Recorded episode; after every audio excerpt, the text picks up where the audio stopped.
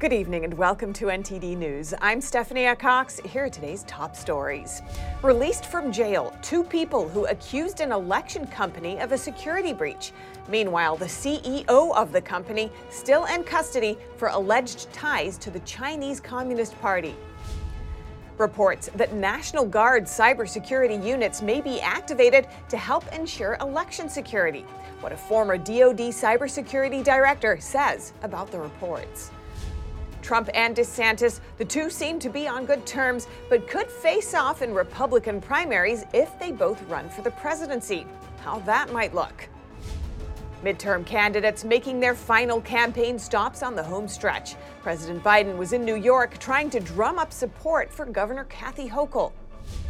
And we'll eventually get those election results, but you might be wondering how soon what to expect on election night, and a state that could keep us in suspense for days.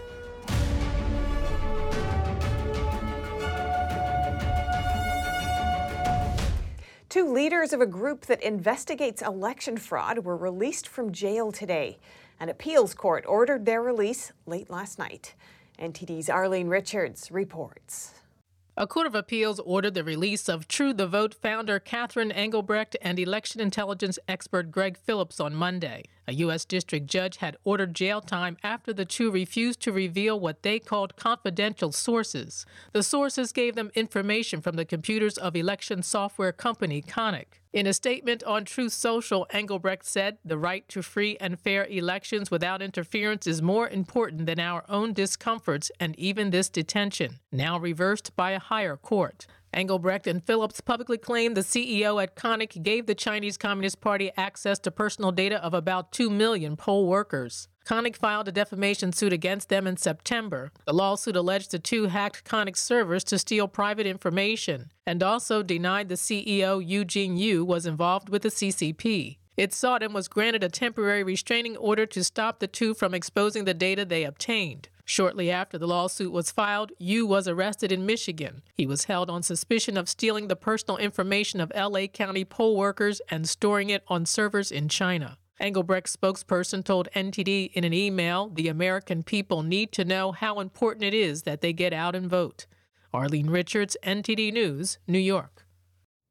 And cybersecurity units from the National Guard will reportedly be activated in 14 U.S. states to help counter any threats to election officials' networks ahead of, during, and following tomorrow's elections. Politico says the 14 include three battleground states Arizona, Iowa, and Pennsylvania. Earlier today, I spoke with John Mills, a retired U.S. Army colonel and former director of cybersecurity with the Department of Defense, for his perspective. John Mills, welcome to our show. Thanks so much for joining us. Thank you, Stephanie. Uh, always an honor to be on your show. Now, there are reports that National Guard cybersecurity units will be activated in 14 states to ensure the midterm elections are secure. You helped create the National Cyber Guard cybersecurity team concept over a decade ago. What's your take on this plan? Well, at the time, it seemed like a good idea uh, as it's evolved, I'm not so sure. There's several points of order that I think are important. Uh, one of them, let's talk about uh, you know uh, Greg Phillips and Catherine uh, Engelbrecht, who identified Konnech and the traffic of the Konnech poll chief software overseas to China. If the American national security uh, apparatus, including the National Guard cyber teams, is doing so well, why didn't they pick up that network traffic? That's a pretty basic question I think we need to have answered. Now, one of the things is uh, is this being done as an intelligence operation? Uh, and remember, intelligence is is is awarded for collecting and reporting, not action. So it's curious. Did they know about this and not and not and nothing happened? And now, looking at these teams, who makes up the cybersecurity units? Well, they're National Guard units.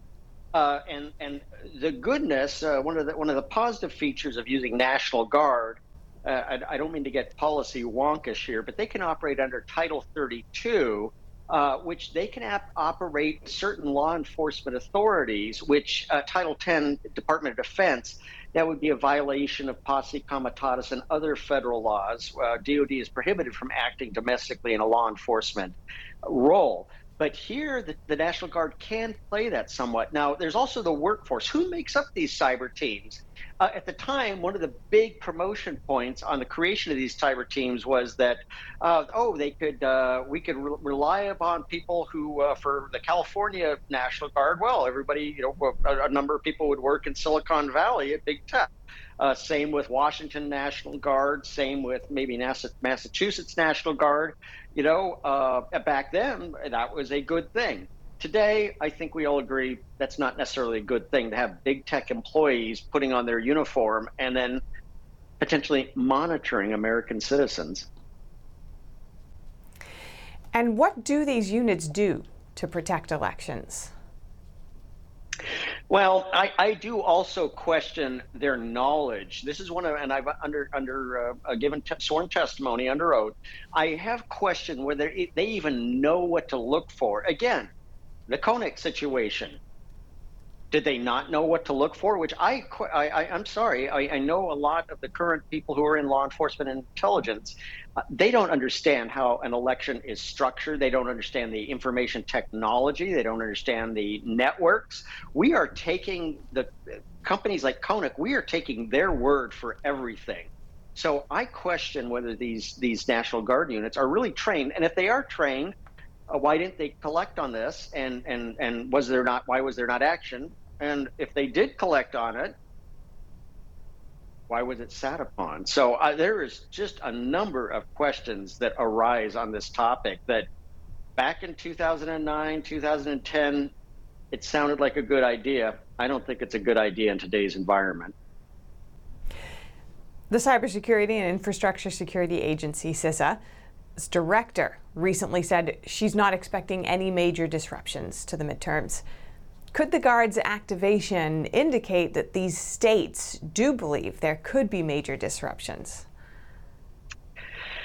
Uh, okay, so Jen Easterly and I did have some intersections back about that time, actually before that time period, during uh, when we were doing some of the first internet based activities uh, uh during the War on Terror. Um, I, I, tell you what, I just have lost uh, in the military. It's a very important term. I have lost uh, faith and confidence in in CISA and law enforcement and intelligence community to be to be able to do their job and do their job properly in accordance with the law be, without becoming weaponized and partisan. So I, I apologize, and, I, and I, I, don't mean this bombastically or accusatorily. again, in January, I think there has to be full and open investigations into who knew what when.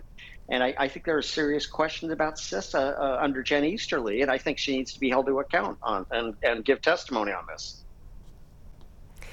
Okay, and there's some concern among voters about election integrity. Many other developed nations still primarily use paper ballots and voting in person. What do you think should be done, if anything, to ensure people's confidence in U.S. elections? I, I, think making it going back and going paper only. It looks like in Arizona, Cochise County uh, is going to go paper only, uh, which uh, is going to be huge. Uh, the, the the recorder there, as they call them uh, in Virginia, we call them registrars, has, has taken a personal initiative and is supported by the sheriff and the county council in Cochise County, south of uh, south of Tucson. Um, I think we need to go paper only. I think we need to get rid of the machines. And I don't mean this glibly or wildly, but we have made this way too complicated, way too complicated. And there are other advanced civilized nations that, guess what, do essentially paper only. We have the 2002 ha- Helping Americans Vote Act. Uh, uh, never trust nice sounding piece of legislation. And this is my basic thesis. I, this was my bread and butter.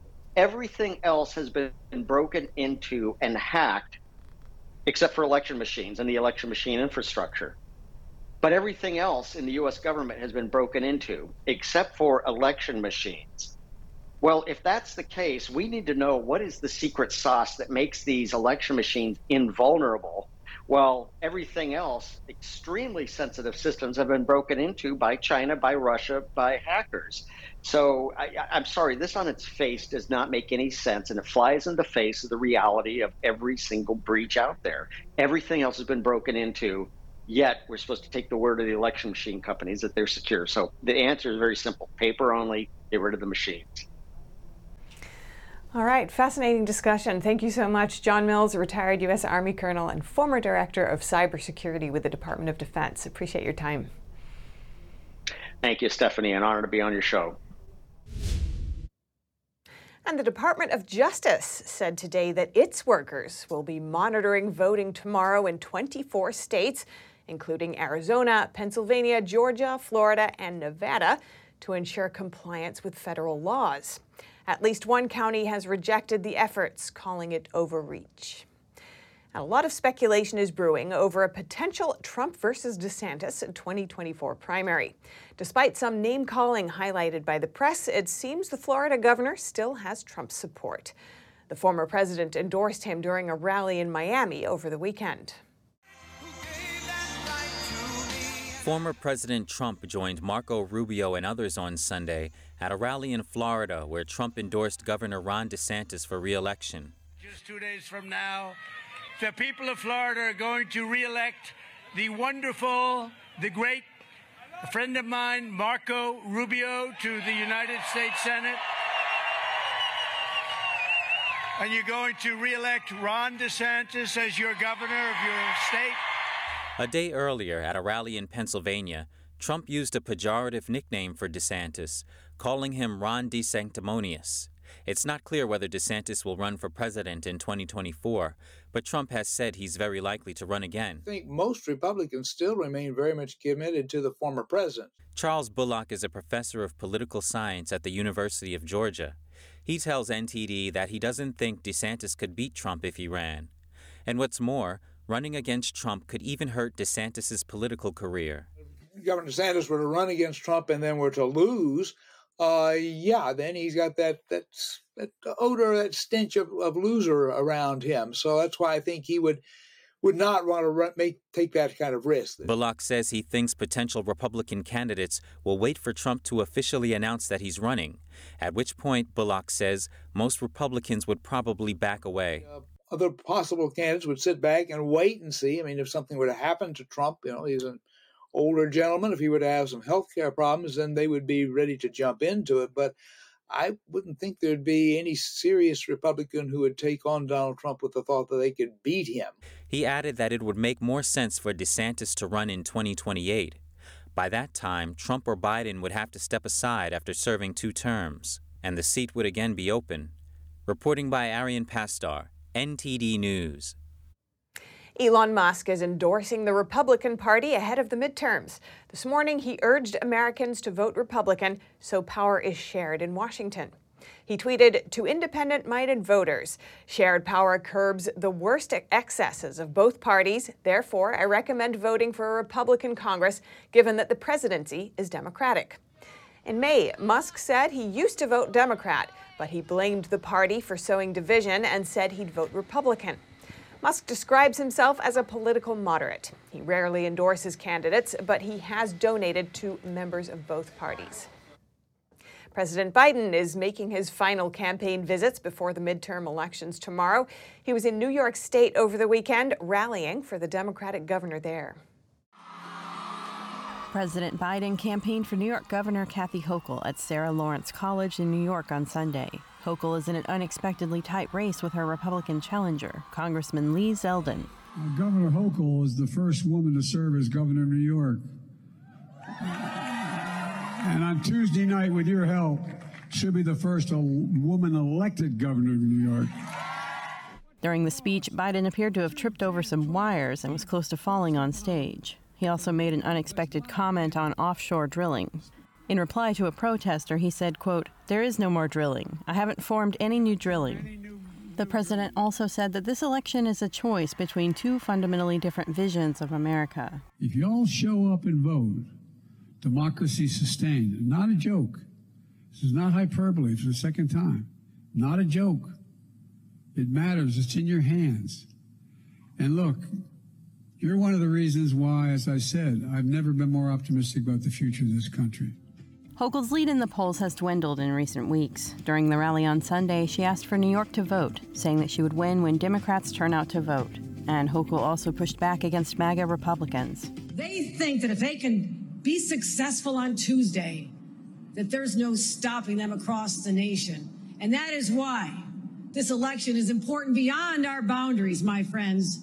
This is about whether or not we're going to stand up and defend everything we have fought for for generations. Why New York is New York. All the progressive values that we supported. Hochul's rival Zeldin held his latest campaign rally in Orange County, New York on Saturday. Joining the rally was former Democratic Congresswoman Tulsi Gabbard. President Biden is scheduled to travel to Maryland Monday night to rally for Democratic candidates, which includes a gubernatorial candidate. Biden plans to stay in the White House on Election Day to deliver an address on the midterm results on Wednesday. Reporting by Allison Lee, NTD News. And a total lunar eclipse is predicted early tomorrow morning. It's known as a blood moon for its reddish hue. This will be the first total lunar eclipse on Election Day in U.S. history. The blood moon will be visible around the world. According to NASA, in the U.S., the eclipse will start Tuesday around 3 a.m. Eastern Time. That's midnight Pacific Time. About two hours later, the moon will be totally covered. After tomorrow's show, the next total lunar eclipse won't occur again for another three years until March 2025. And remember, if you have any news tips or feedback for our show, we'd love to hear it. You can email us at eveningnews at ntd.com. And coming up, how soon will Americans know the winners of this upcoming election? We take a look at what it could hinge on. And in baseball, several more big names have opted out of their contracts and are set to be free agents when baseball's offseason begins Thursday. NTD's Dave Martin has the story, that and more, coming up.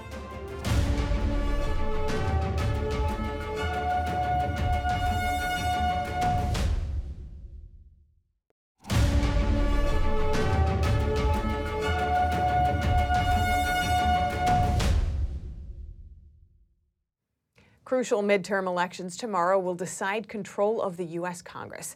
But determining a final winner could take hours after polls close, or perhaps even days. The key factor will be how, and how quickly, different states count what will likely be a mountain of mail in ballots. The Washington Post on Sunday reported that the number of early votes so far cast exceeds the 2018 midterms, more than 39 million ballots. Some states, such as Florida, open mail in ballots and load them into the tabulators ahead of Election Day to speed up the count. But others, such as Pennsylvania and Wisconsin, cannot open mailed in ballot envelopes until Election Day. Because Democrats vote by mail more often than Republicans, states that get an early jump in counting mail ballots could show large Democratic leads, a so called blue mirage, which then evaporate as vote counters tally Republican ballots cast on Election Day.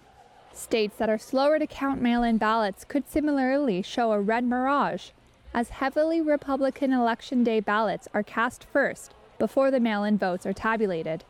All 435 seats in the U.S. House of Representatives are on the ballot, as well as 35 U.S. Senate seats and 36 governorships. The balance of power is close. Republicans need to pick up just five seats to form a majority in the House, and only one to control the Senate. An early and massive red wave could lead to a Republican victory in a matter of hours after polls close. But key states like Pennsylvania have already warned it could take days to count every ballot. For California, NTD's David Lamb has a rundown of some of the key races in the Golden State. California has nearly a dozen close key races for congressional seats for Tuesday's 2022 midterm election. Here's a look at the most closely contested races out of California's 52 House seats. For the House of Representatives, Democrat Kermit Jones faces off against Representative Kevin Kiley for District 3. The district has been Democrat led since 2013. 538 reported that Kiley had about 53% support and Jones 46% in October. Another Democratic held area is District 13 in the state's Central Valley. Democrat Adam Gray and Republican John Duarte are running a tight race, with Duarte leading by three points at the last polling. And Republican incumbent Michelle Steel, serving District 45, earned 48% support in the primary against Democrat Jay Chen's 43%. Two other key House races are District 22 and 27. both currently held by Republican congressmen. District 22 Representative David Valadao's seat is being challenged by Democrat Rudy Salas, who had 20% support over the incumbent in the primary. And District 27's Republican incumbent Mike Garcia faces Christy Smith. The district has more registered Democratic voters. District 9's incumbent Josh Harder, a Democrat, had a 7% lead over Tom Patti in the primary. For District 40, challenger Asif Mahmood had a 6% lead over Republican incumbent Young Kim. According to Cal Matters, registered voters in the 41st district are almost exactly equal, heating up Ken Calvert's Republican seat against Will Rollins. As for the U.S. Senate, Senator Alex Padilla had over a 30% lead over Republican candidate Mark Meuser. Voters favored Democratic Gavin Newsom in the gubernatorial primary by roughly 40%, but State Senator Brian Dahle is the leading challenger. David Lamb, NTD News, California. Turning our attention to the parliamentary election in Israel, President Biden has called incoming Israeli Prime Minister Benjamin Netanyahu. The White House press secretary confirmed the call today. So, yes, the president did speak with him today, so confirming it that right now, uh, to congr- congratulate him on his party's victory and commend Israel's free and fair elections. The president reaffirmed. During the phone call, Biden reaffirmed the strength of the bilateral partnership between the U.S. and Israel and underscored his support for Israel's security. It took Biden four days to congratulate Netanyahu. Last Thursday, Israel's election committee confirmed that Netanyahu's coalition has captured a majority in parliament. Israeli Prime Minister Yair Lapid conceded on the same day. The White House says it will continue to closely monitor the government's formation process in Israel and said that it's willing to work with the new Israeli government. The, new, the two leaders agreed to speak again after Netanyahu forms a new government. And now over to sports news. Here's NTD's Dave Martin with today's top stories. The Indianapolis Colts fired head coach Frank Reich today after the team's third straight loss, a 26 3 defeat to New England in which the team mustered just 121 yards of offense, their lowest in 25 years. The Colts were just 3 5 1 this season, but Reich had an overall winning record after four plus seasons on the job. His tenure, though, was marked by uncertainty at the quarterback position, as the team started five different quarterbacks in each of his five seasons, beginning with Pro Bowler Andrew Luck, retired just before the 2019 season at the age of 29. The team has announced that former All Pro center Jeff Saturday will be the interim head coach. And in baseball, MLB's free agency doesn't begin until Thursday, but today several more intriguing names were added to the list as All Stars Xander Bogaerts, Carlos Correa, and Jacob DeGrom opted out of their contracts and will be free to sign with any team. That's in addition to some other big names like Justin Verlander, Trea Turner, and of course Aaron Judge that are available as well. Now, one star who won't be a free agent is Mets closer Edwin Diaz, who signed a record breaking five year, $102 million deal to remain with the Mets. The contract is the largest ever for a reliever.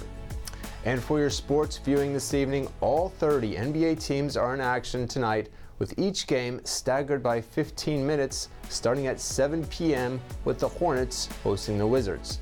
This continues until 10:30 when the final game the Cavs at the Clippers begins. All games are free on the new NBA app. The NBA's full slate tonight is followed by no games tomorrow night in order to encourage fans to get out and vote. In the NHL, meanwhile, a triple header this evening, highlighted by the Boston Bruins, who rank second in the league with 20 points, taking on the Blues. And finally, for you NFL fans, the Saints host the Ravens on Monday Night Football. And that's it for sports. Back to you, Steph. Thanks, Dave. And thanks to you for joining us again.